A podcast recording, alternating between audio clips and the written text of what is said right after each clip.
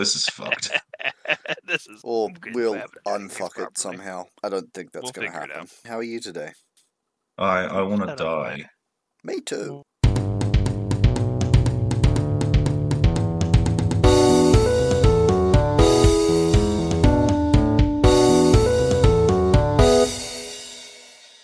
Yeah, Ah, that's well, that sounds fair. today is my day to give you guys a diatribe of some kind, so you can just sit up, sit down, shut up, and listen. So today's discussion is by yours truly, Alex, uh, and I am discussing explosives and similar fare. Now, to uh, to give a bit more context, when I say similar fare, I'm also talking about some weapons and some uses as well as how they act and uh, ways that you can detonate explosives by accident. Uh, I will not By be teaching anyone any kind of methods to make explosives outside Yeah, of a very vague description of certain weapons. I am not a chemistry major, I'm an IT major. So if you want explosives and fire and stuff like that, hey, there's a YouTube ja- channel out there by an Australian bloke called Explosions and Fire. He's real cool. And also probably NurdRage and Nile Red. He Those are is some great none of us. for chemistry, which is What, none of us. does- Does But- he actually teach you how to make a bomb? No, but he teaches you the methods that you could use in a fucking garden shed to make explosives. That's Granted, teaching you how to make explosives. What the hell? That's teaching you away how to learn how to make explosives. it's teaching you how to make it in such a way that you could use it for learning purposes only. Doing it on an industrial scale is a much more different beast because the methods he uses eh, won't scale up properly. Oh, so it doesn't safe. upscale. Yeah. So like for for back of the shed, fucking oh, I've only got like five grams of this explosive. Yeah, that's fine. That's fine. But anything more, um, you're about to lose a fucking hand with the amount of explosives you have, and you may or may not decide to gas the entire damn neighborhood with benzene or some other exotic chemical through your process. Yay, Yeah. yeah. And also- chemicals. Depending on local government, you may or may not be punted down by your local alphabet soup. Yeah. when uh, when I was soup. when I was a kid, I used to make like dry ice bombs every other Yeah. weekend. And Yeah. I'm surprised that I still have on my fingers because it was only as an adult that I sort of learned how dangerous that shit was. Yeah, and especially because plastic uh likes to shrapnel Yeah, not unlike glass, but it it, it, it it becomes more sharp and just likes to cut through shit. Glass will at least give you chunks of it into your skin. I made one in like uh like a two liter Pepsi bottle, and I, and then uh, I mustn't have put enough in because it wouldn't explode. It was just like this hyper inflated Yeah. bottle. So I like Yeah. threw rock at it. Oh my Like- gosh. You would want to throw something that has really pointy and likely to break. Yeah, I So stood over it with a boulder and smashed it. And it did nothing. It exploded. You're very lucky. Oh, yeah, it did I know. Yeah, You're very like lucky that. that. didn't, you know, throw some Yeah. shrapnel into your femoral artery between your legs and just have you bleed out or something stupid like that. yeah. So, uh, moving, uh, so that actually is a pressure explosive, and there is a type of explosive called thermobaric explosive. That operates on pressure, purely producing pressure, and that's how it kills. Mm, It's used in war. It is overpressure. something like- that, It's like the shockwave is what. yeah. Well, shock so it's the scrambles shock wave and the displacement of air. Um, right. because it could also be a you could also call it a dust bomb uh, but it's more so in military applications it's thermobaric but in agricultural environments when you have an explosion say at a flour mill that's a dust bomb and I've seen some of them go off. yeah that when they detonate you can see some real interesting things happening It's it's and that's just with flour, which you wouldn't think on its own would be, you know, explosive. But it, it, that's that's the thing. It's not on its own. It's it, it's in a very very fine mixture with the air. yeah. It- Mm. that kind of explosive ex, uh, needs a specific mixture of air, which is fuel because oxygen, Yeah. and then fuel, which is going to be your flour. So, uh, just just going into a bit, bit of detail about that, about my experience with the dust bomb. Um, Yeah. I, as a welder, I work on agricultural equipment, and sometimes we install that equipment. Oh, Um, no. you can probably see where this is going. Uh, now, it wasn't the, the the dust bomb that went off wasn't in the area we were working because we currently weren't working. We were just like we just arrived and started like unpacking all our stuff to install a new mill in wherever it was going. Mm-hmm. And like one of their the towers at this place, I don't know what the fuck they were doing in it, just detonated.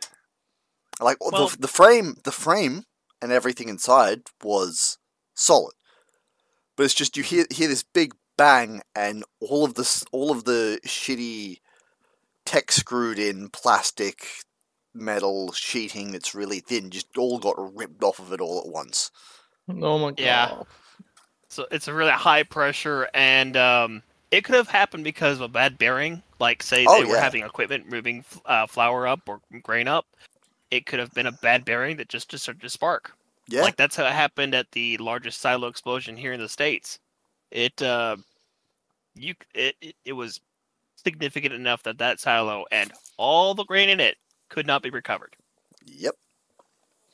I've got Uh, two questions Yeah. about um, flour dust bombs and things. My my first question is how does it actually kill or or, or uh, damage? So the you said the displacement of, of air, the displacement of Displacement um, of air and the uh, shock wave are primarily how it kills. The displacement of air because there's going to be a follow up fire, and the fire will consume all the air, fire. all the oxygen in the area, leaving with carbon dioxide. And if it decides to react with anything else laying around, uh, whatever chemical byproducts come from that, So if the shock wave doesn't kill you outright, you're just going to suffocate. suffocate or burn, or both. Right. It's not pleasant. And like if you've got just like a packet of flour, like a like a two kilo, I don't know what that is in pounds. That's uh, um, five pound odd, give or take. Right. Bag of flour.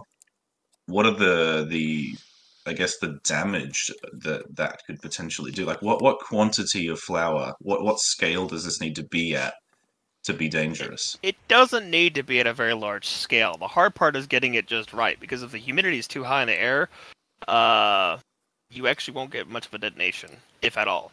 Like high humidity will make it so that the particles just stay down. Yeah, Uh, so you right. want you want it's somewhere not as dry. likely to happen. At least, at least for specifically flour. Uh, thermobaric bombs are chemical dis- chemicals dispersed in the air, so maybe a thermite mixture just thrown around as a fine powder before a secondary explosive detonates the whole thing. Oh yeah. It like weapons of war are, are different beasts entirely. Um, explosives have been used ever since we figured them out back in, and this is looping back into uh, it's not Darian, Adrian, Aiden's Aiden's Aiden. last discussion about ranged weapons throughout history. He he touched on the Chinese and the the thunder gun is what I described it as. I am pretty sure it would be literally translated as the thunder gun, but somebody can correct me if I'm wrong in the future, Man, and when, I will. when you say thunder gun, all I that. all I think of is the gun from zombies in Call of Duty. Yeah. But um, the gunpowder has been used, gunpowder and other similar explosives, because gunpowder is in fact an explosive. It is not a high explosive because you have to contain the explosion it creates in order to make it uh, do something useful. It on its own, if it detonates in the air on its own, won't generally do something that's uh, dangerous. It's a subsonic explosive. So it's still plenty dangerous if you put your hand over it, but generally speaking, you won't, you know, lose a finger or two with it just detonating in your hand unless you have enough of it. So what you're saying is, don't touch the explosion. Yeah, don't touch the explosion, Alright, and you- that's if it's you- sufficiently slow. You, you heard it here first, folks. Don't touch the explosion. There's been a You can, in PSA fact, brought to you by the Casual Collective. It, it's like holding um, sparklers. you could survive it. You wouldn't want to do it though, because it'll burn you. It'll still cause damage. It's just compared to other explosives, for example, TNT, try, try nitrogen. I can't remember the rest of it. It's Does it end in glycerine? yeah, try nitrogen glycerine. It's nitrogen. So nitroglycerine is the precursor to TNT itself. Wonder if there's a more TNT unstable is- version of nitroglycerine. Yeah. Hold on. I need to pull up my notes because I actually that's a tangent that I wasn't expecting to go on for uh explosives, but in general, uh oh, trinitroglycerine. That's what I think it should be. TNT. What about dinitroglycerine? No, it generally comes in or a quad nitroglycerine? Does it get more unstable if you add more shit to it? oh, trinitrotoluene. I'm sorry, that's Oh. what that is. That is what TNT is. Try And nitroglycerin uh, is a so toluene is generally a solvent used in a lot of paint thinners and other things, and it's been nitrated. Nitrating is when you introduce a nitrogen source to a, a an element that you're trying to make explosive. This is how a lot of the first explosives that we had that were on the cusp of being high explosives formed.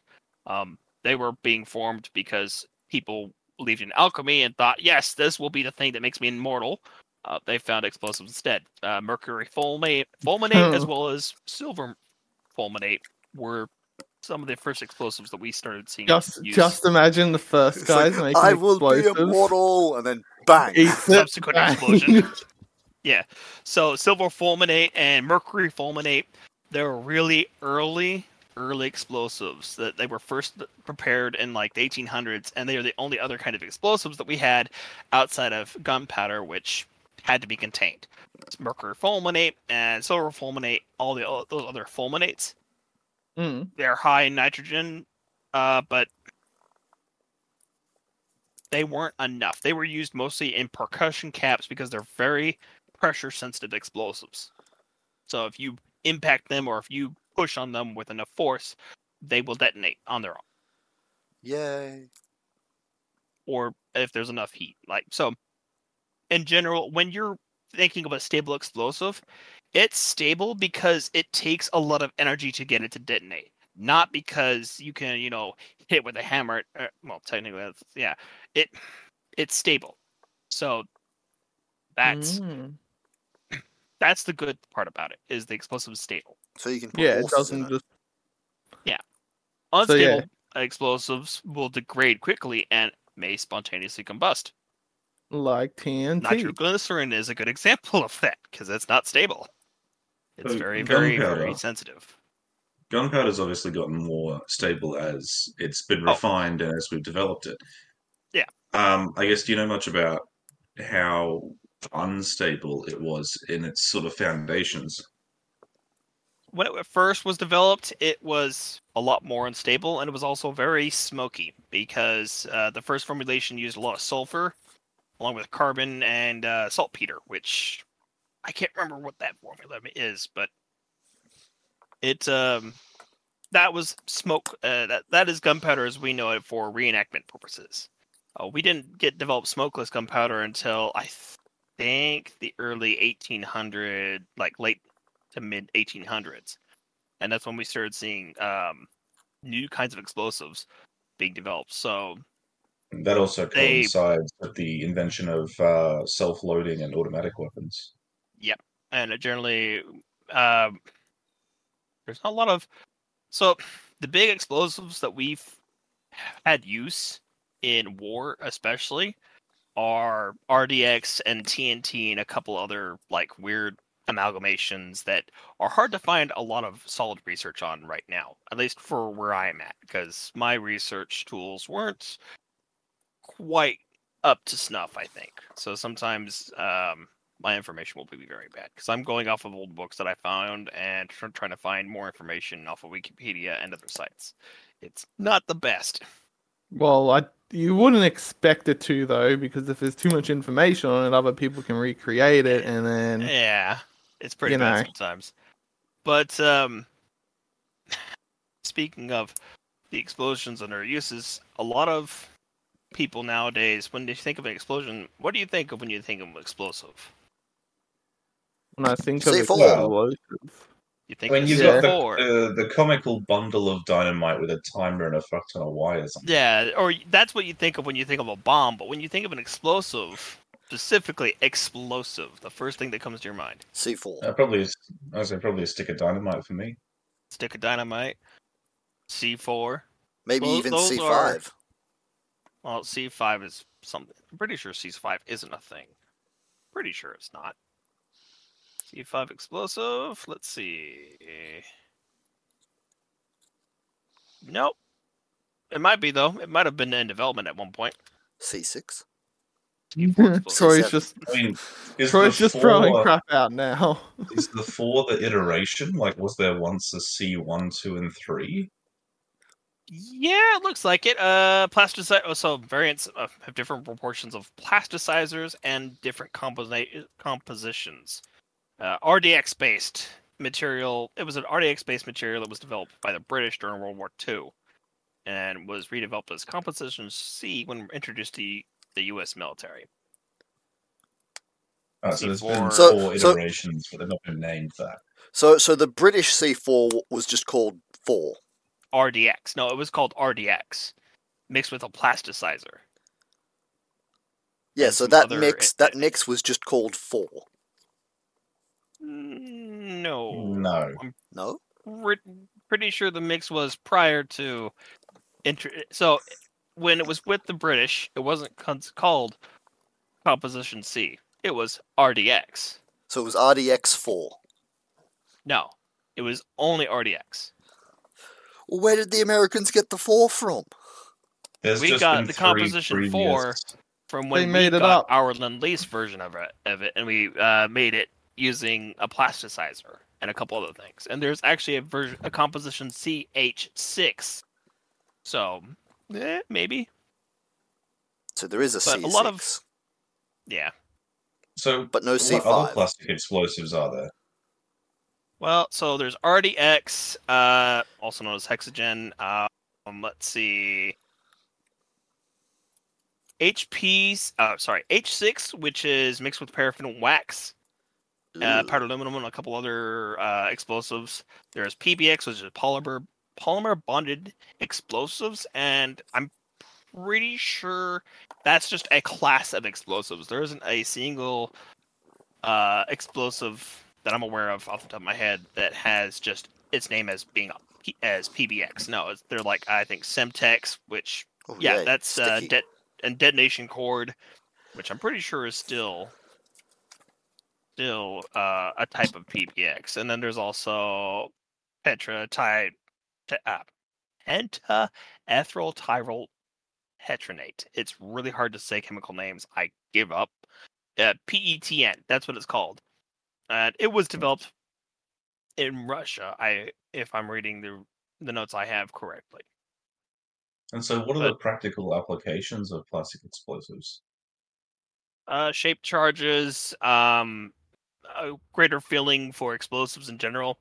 Uh, you can also make them more stable. You can make circles with explosives. Yeah, so so shape charges especially uh, benefit from plastic explosives, and uh, there's also something called a HESH shell for weapons systems such like the uh, M1 Abrams and the Leo Tanky and the other tanks. The, Well- the HESH is a high explosive squash head, and what it has is a bullet basically made of Bullet. high explosive. Uh, yeah, of, of made it's a bullet because the Big bullet itself bullet. is yeah, big bullet. But it is a plastic explosive that is shot from the barrel with a detonator on the back, and it will impact against the side of the target, spread out a little bit, and the detonator, once it decides to detonate, detonate will detonate the explosive. It doesn't need to penetrate to do damage. This is because of spalling, which happens when an armor doesn't have a spall liner, which is generally Kevlar and epoxy on the inside of the tank to catch shrapnel when the steel or the iron or whatever you're using for your tank's armor decides to break away from the subsequent shock going through the metal or through the material and breaking bits and pieces of it off on the inside of the tank. Yes. I've got an episode of this in the future in terms of historical uh, contexts where the armor that you're wearing can become deadlier as shrapnel than Yes, especially a high else? hardness armor because while it can resist more impacts, uh, when it breaks, it's a very brittle break. So it's in a plastic deformation. It's a very quick and hard break with lots of yeah. shrapnel. It shatters like glass. That's that would be a brittle break. But a plastic Mm. break is like bending a piece of plastic until it snaps, or until a piece of copper snaps. Mm, you get the, Because the you can bend a little bit and the- it'll go back. and you get like the cool spread out sort of star shaped on the edges Yeah. of the hole, but nothing actually breaks off. Yeah. Or or it'll uh just barely hang on because there there's a lot of cool stuff. I haven't been able, able I haven't ever been able to find photos of the interior of a tank after a HESH shell has hit it. Generally because it also detonates the ammo. So the subsequent explosion is not fun. and I, I don't imagine Um, it'd be too good on the people either. No. But uh, war is never clean, and No, war is never pretty. if but it is, it's because somebody was making it pretty at that time. Um, Mhm. so, uh, so there are other uses for explosives that aren't war Yes. based. No. Um, there are, for example, uses of it in fireworks, Yeah. like just recreational purposes. And speaking of that, fireworks are a big thing in China because culturally, what they would use the gunpowder for and explosives is to drive away evil spirits. Uh, Ooh, how well that works? Well, look at China's history and see how many times they've broken apart, reformed, broken apart, reformed. I mean, I Bit of see a the meme. logic though. You know, if we're terrified of, of massive bang, chances are the spirits will be too. Yeah, Yeah.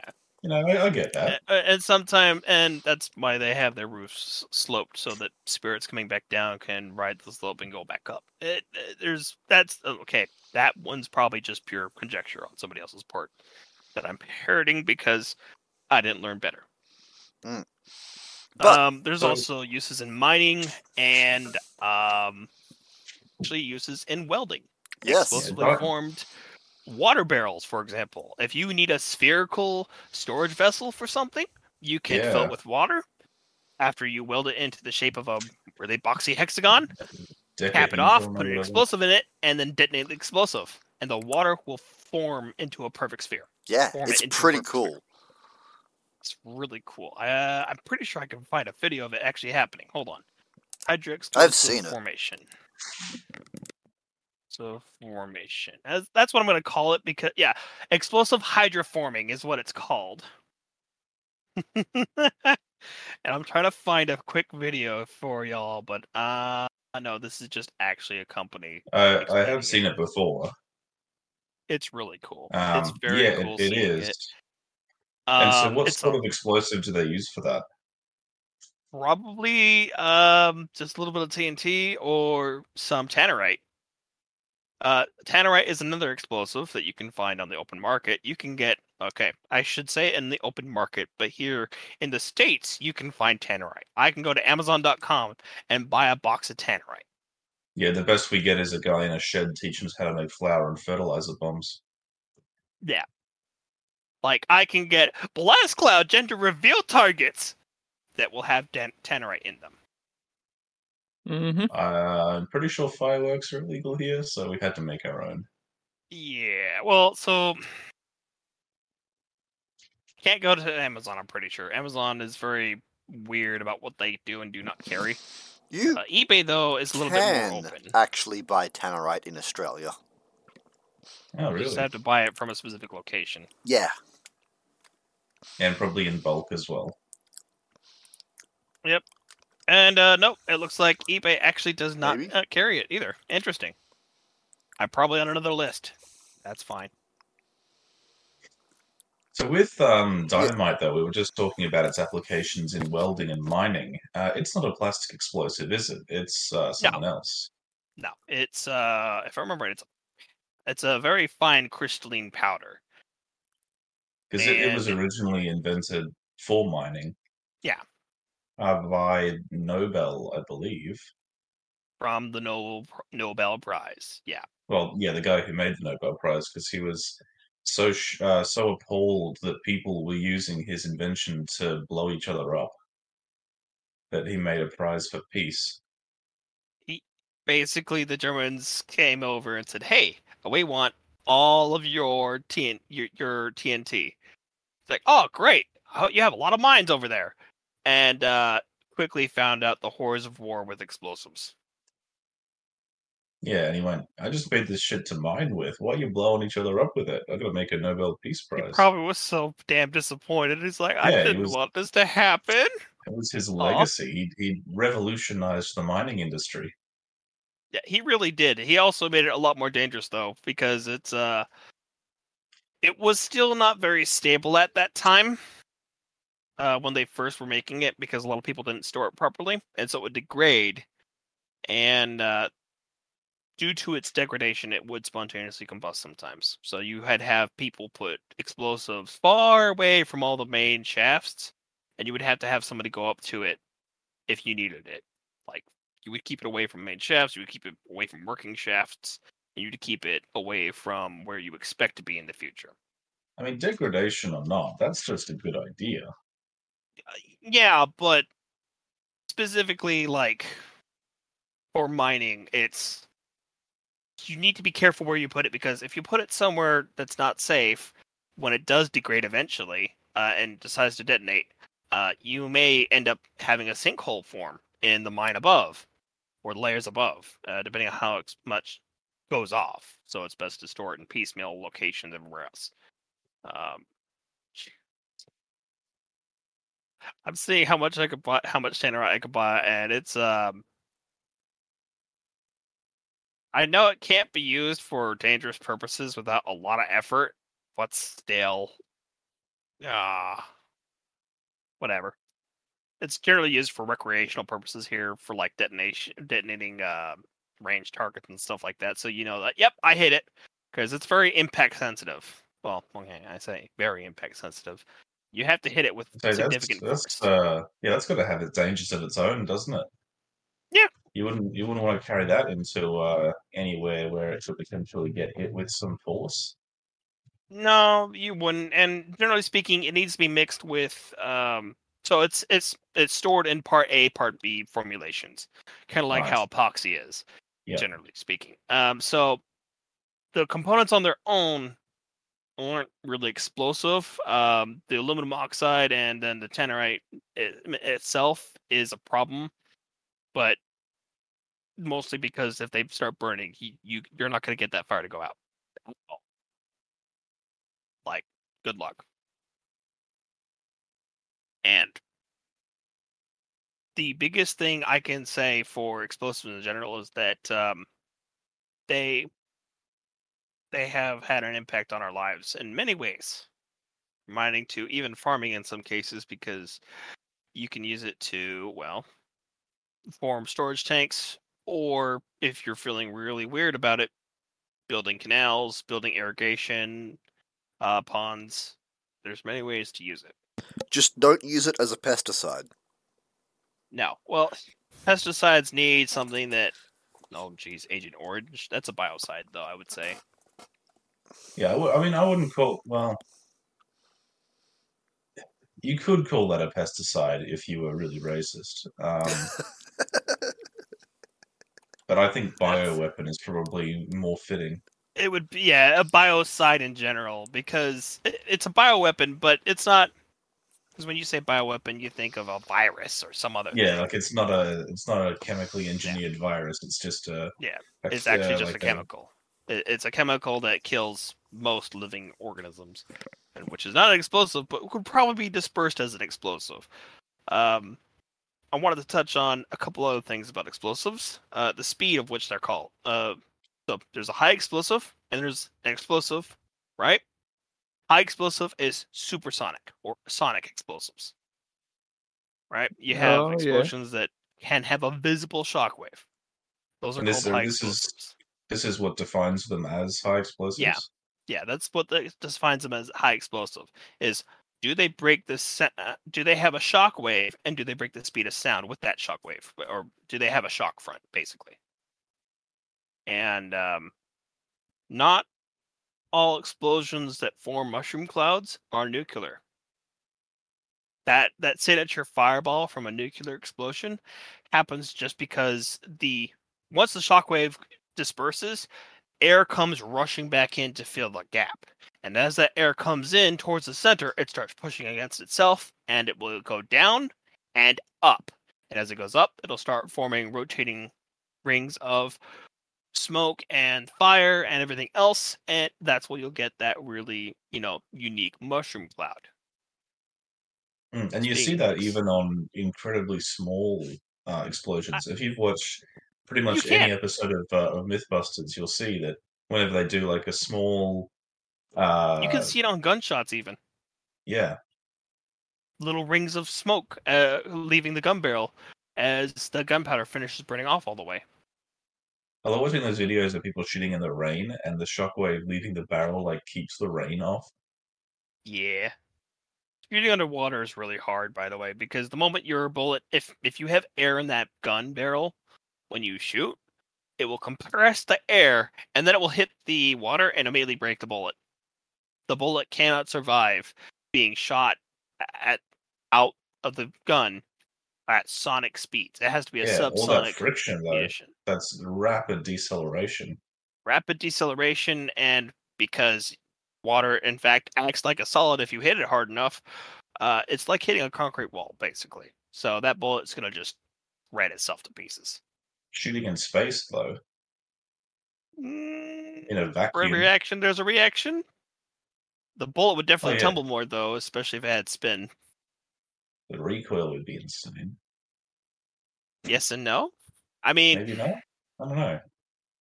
we haven't done any tests as far as i'm aware of like shooting guns en masse on the moon or in space in general because the risks of you fucking up and destroying your entire own sh- uh, station um, is a little too high it's, it's too much evidence too of, much risk of um, shooting guns in a vacuum, but not really in zero G.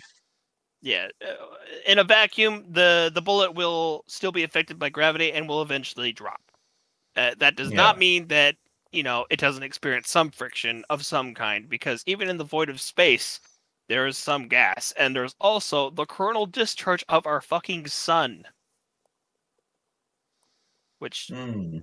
speaking of our sun we use explosives to set off the most dangerous explosives we have in our arsenals as humans the nuclear bomb Mm. the nuclear bomb is set off by another explosion because it oh, okay the older styles the newer styles i'm not sure i'm not going to even hypothesize other than probably still using explosives but maybe with some extra safeties we've Well, it's dropped just a, it's just a primer, isn't it? yeah well so Like the even even detonation bullets. itself so you have a primer that is a small explosive. Then you have the primary explosive after that which accelerates the near near critical mass of plutonium or uranium fissile material into another piece of fissile material where it then turns into a nuclear explosion.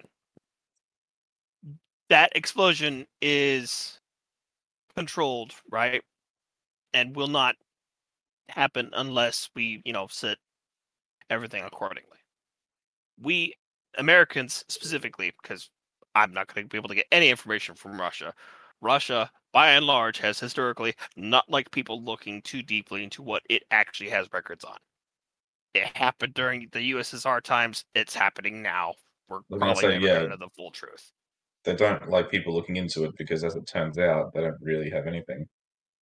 yeah Nah. it's hard That's what I It's mean. hard we to say what exactly know. they do and do not have, but uh, we're not talking about Russia today, at least not yet, No, despite the current events. I it's No, today we're current. talking about explosives and similar fare, and that would include the nuclear bomb. So, we we have dropped uh, bombs on ourselves multiple times in the states, but we've Hmm. also dropped bombs into Greenland and a couple other areas of the world during the Cold War and the Red Scare. We um, we Mm, I've had seen the what is- video of uh, all the locations that um, yeah, there's, there's a a lot. lot. Like there's a lot, sites. and it's like, oh boy, I'm glad that they've been designed the way they are because no matter what happens, they are very unlikely to detonate.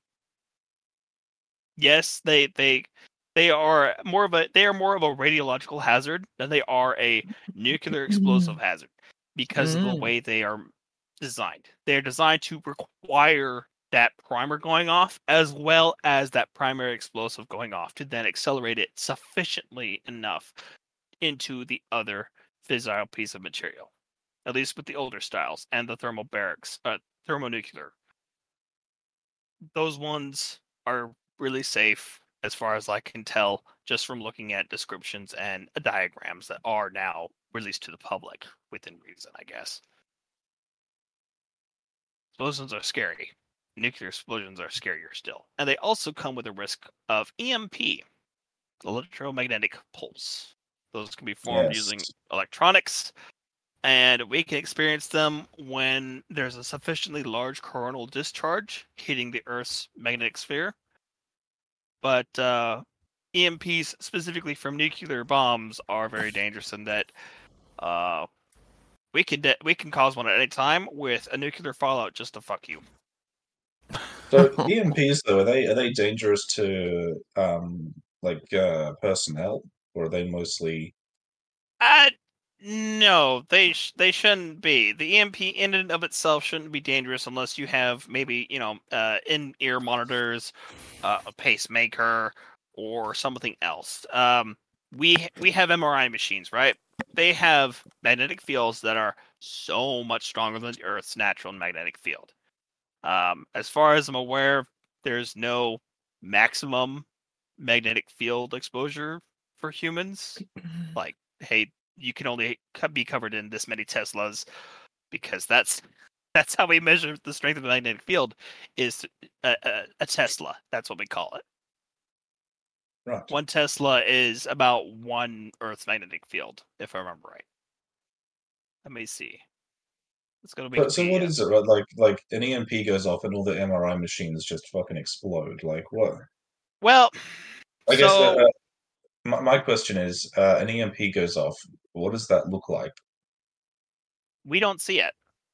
We'll see what happens though as it travels Yeah, through the the electric grid specifically. The electric grid will react to it because those are all wires just hanging in the air, being buried underneath the ground, running along to our freaking television boxes in our homes.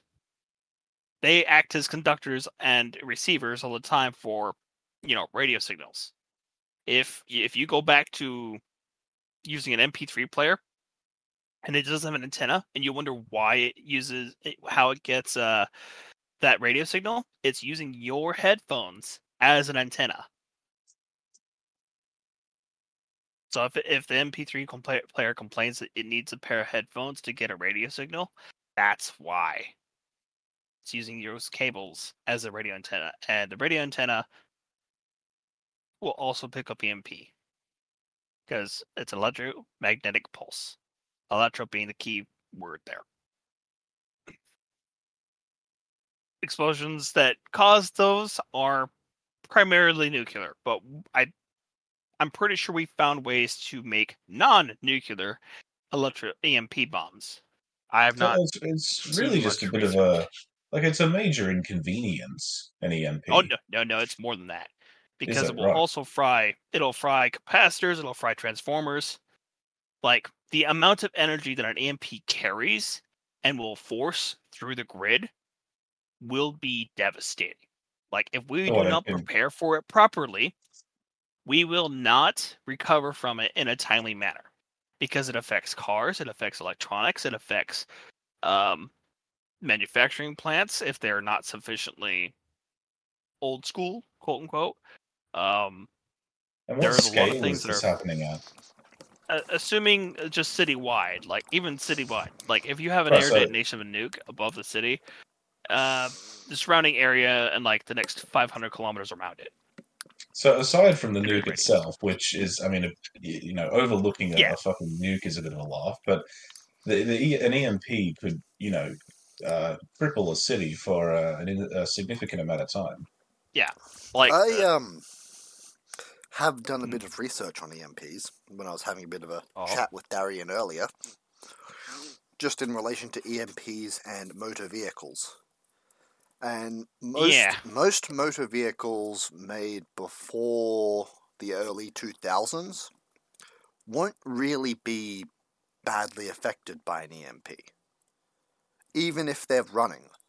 Like they they'll ha- they will have some issues, like your lights will go crazy, and all that sort of stuff. Some of them might stall, but out of the majority of the vehicles, they will still be able to run. It's cars tr- and trucks.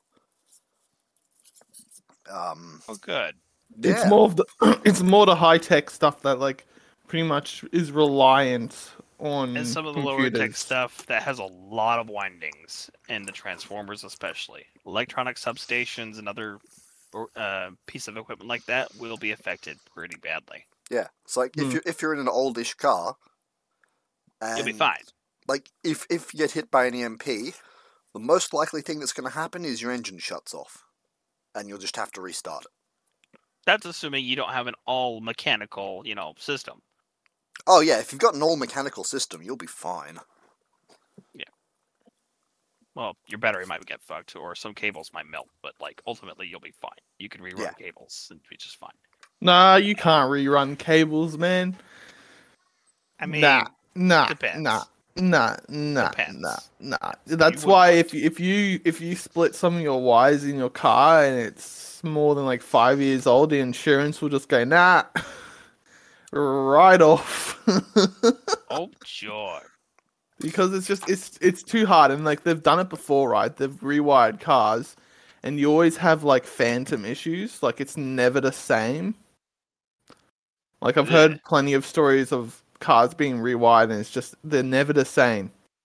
For whatever reason they just yeah it it freaking screws up the car somehow. So just don't damage your wires. What about um, military vehicles, Alex? Do um, does the military, the U.S. military, We this keep them pretty basic. They're do you like have fail safes against EMPs? well if they're pretty basic that is a vehicles fail do, safe but like there are systems within the vehicles themselves. So a lot of the vehicles are hardened to a certain degree. Um but not all vehicles are hardened to the same standard. Like some are more than the others, especially if they're CBRN qualified. So CBRN is uh, chemical, biological, radiological, uh, or nuclear. Uh, if they're CBRN qualified and those vehicles are CBRN qualified, like per the manufacturer at least, then they should be able to withstand a certain amount of an EMP's strength. Uh, that does not mean that they are immune because they will be affected by it, especially the more sensitive ex- uh, systems in those machines. Um, they have computers in them. Some of them do at least, just for tracking purposes or for uh, visibility of the battlefield. What about like small arms and personal equipment? outside of the fancier stuff, a, a gun is a gun is a gun. Like we don't have like okay, guns will be just fine. Some sites will probably get a little fucked up. Some uh fancy things like the javelin, for example, might not react very well to it, but they should be fine for the most part. The big thing I'm worried about is the commer- the the commercial, the civilian and market because more- that's well- who's going to suffer the most under an EMP. Well, more logistics. If we lose like Yeah. trucks, trains, boats, like cargo ships, you know, it's more we're the ones like this, this is where me and Troy argued a lot. Yeah, Because I was more like, bro, if we lose everything, like this, it will be a everything goes time. goes Yeah, you do not want to stay around normal civilian areas because eventually everything will run out and people will not be nice to one another as they always Yeah. you know.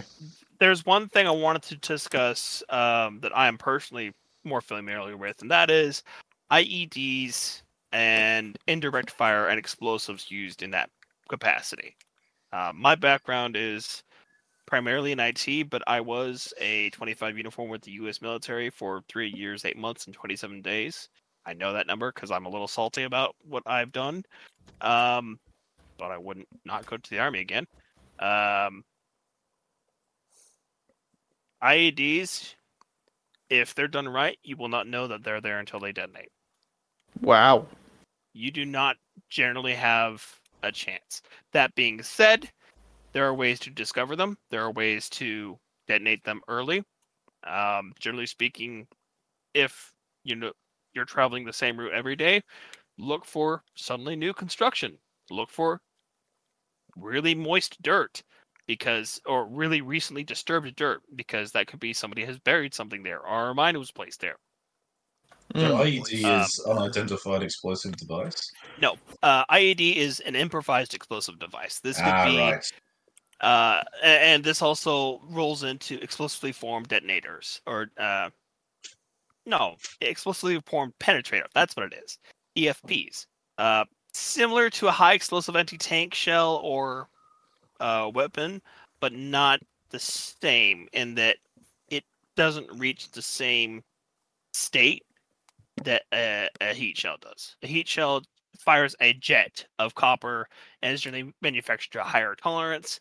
EFPs are lower velocity comparatively and are a lot more devastating when they do impact and they're generally used in a standoff capacity. They they can go through more anti-heat uh, systems than and than a high explosive anti-tank shell would because it's more mass that has to be disturbed and more mass that has to be disrupted by the armor or whatever you're hiding behind.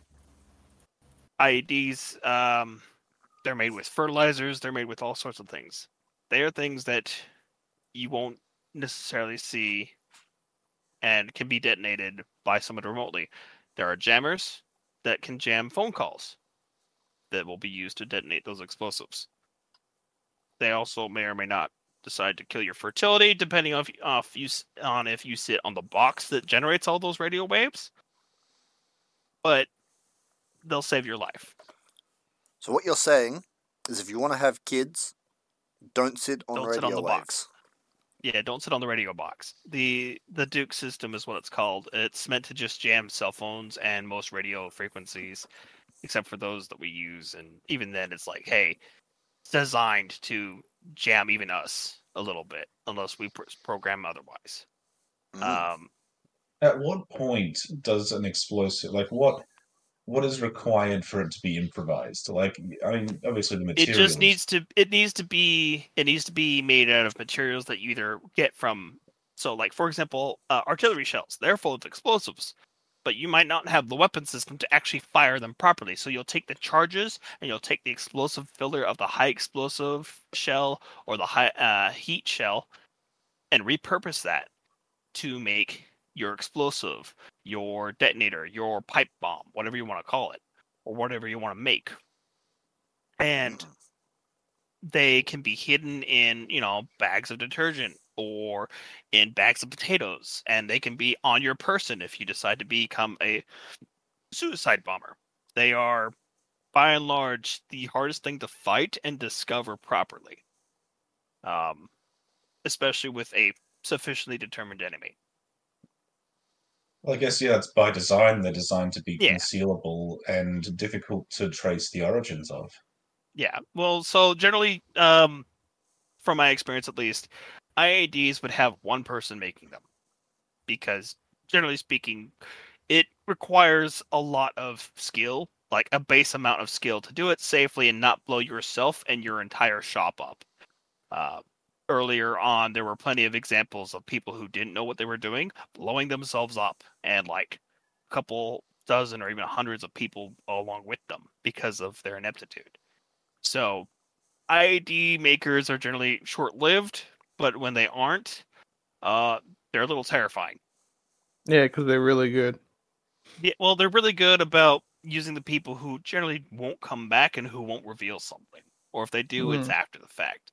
Uh, the other thing that's really disturbing to fight against, as far as explosives go, are is indirect fire. So that's your mortar, your artillery, uh, your missiles being thrown from a Hind or a helicopter, or just a Grad system.